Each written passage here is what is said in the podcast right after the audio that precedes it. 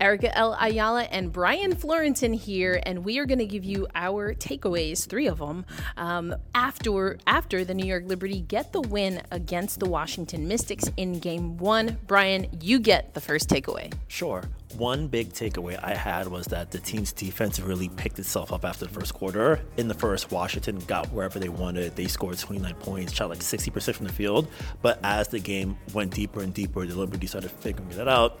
Washington didn't score over over 20 the rest of the game, and their field goal percentages were all 25 in the second quarter. I think like in the 30s in the third and 43 in the fourth. So we saw the defense really sort of tighten up and get back to where it usually is.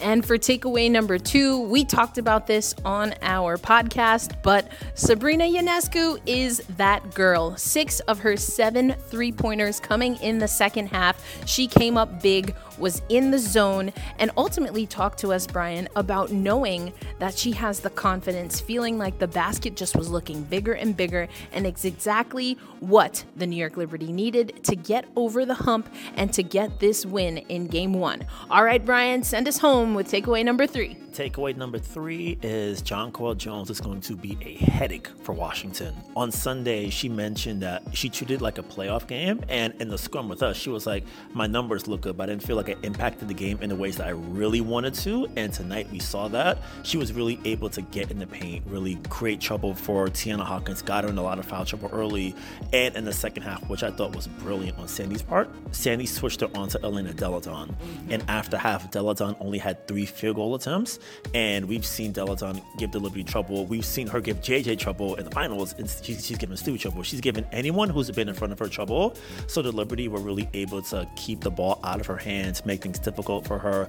Not for not let not let her go to her left, which is her strong side, as Breanna Stewart told us. Just sort of always having her in a crowd. JJ's length and athleticism really getting in the way that way, and I think her interior presence just opens things up even more for New York. So now that they've got a few days off to just sort of like rest up, study for Tuesday night, I think they're, they're, they're in a really strong position. And I think it starts with JJ being that dominant presence on both sides of the ball. And, you know, we'll give you one bonus, but this one shouldn't be any surprise. Death, taxes, Betnijah Laney being clutch for the New York Liberty. Now, we've talked about this time and time again. And why? Because it's true. The New York Liberty goes as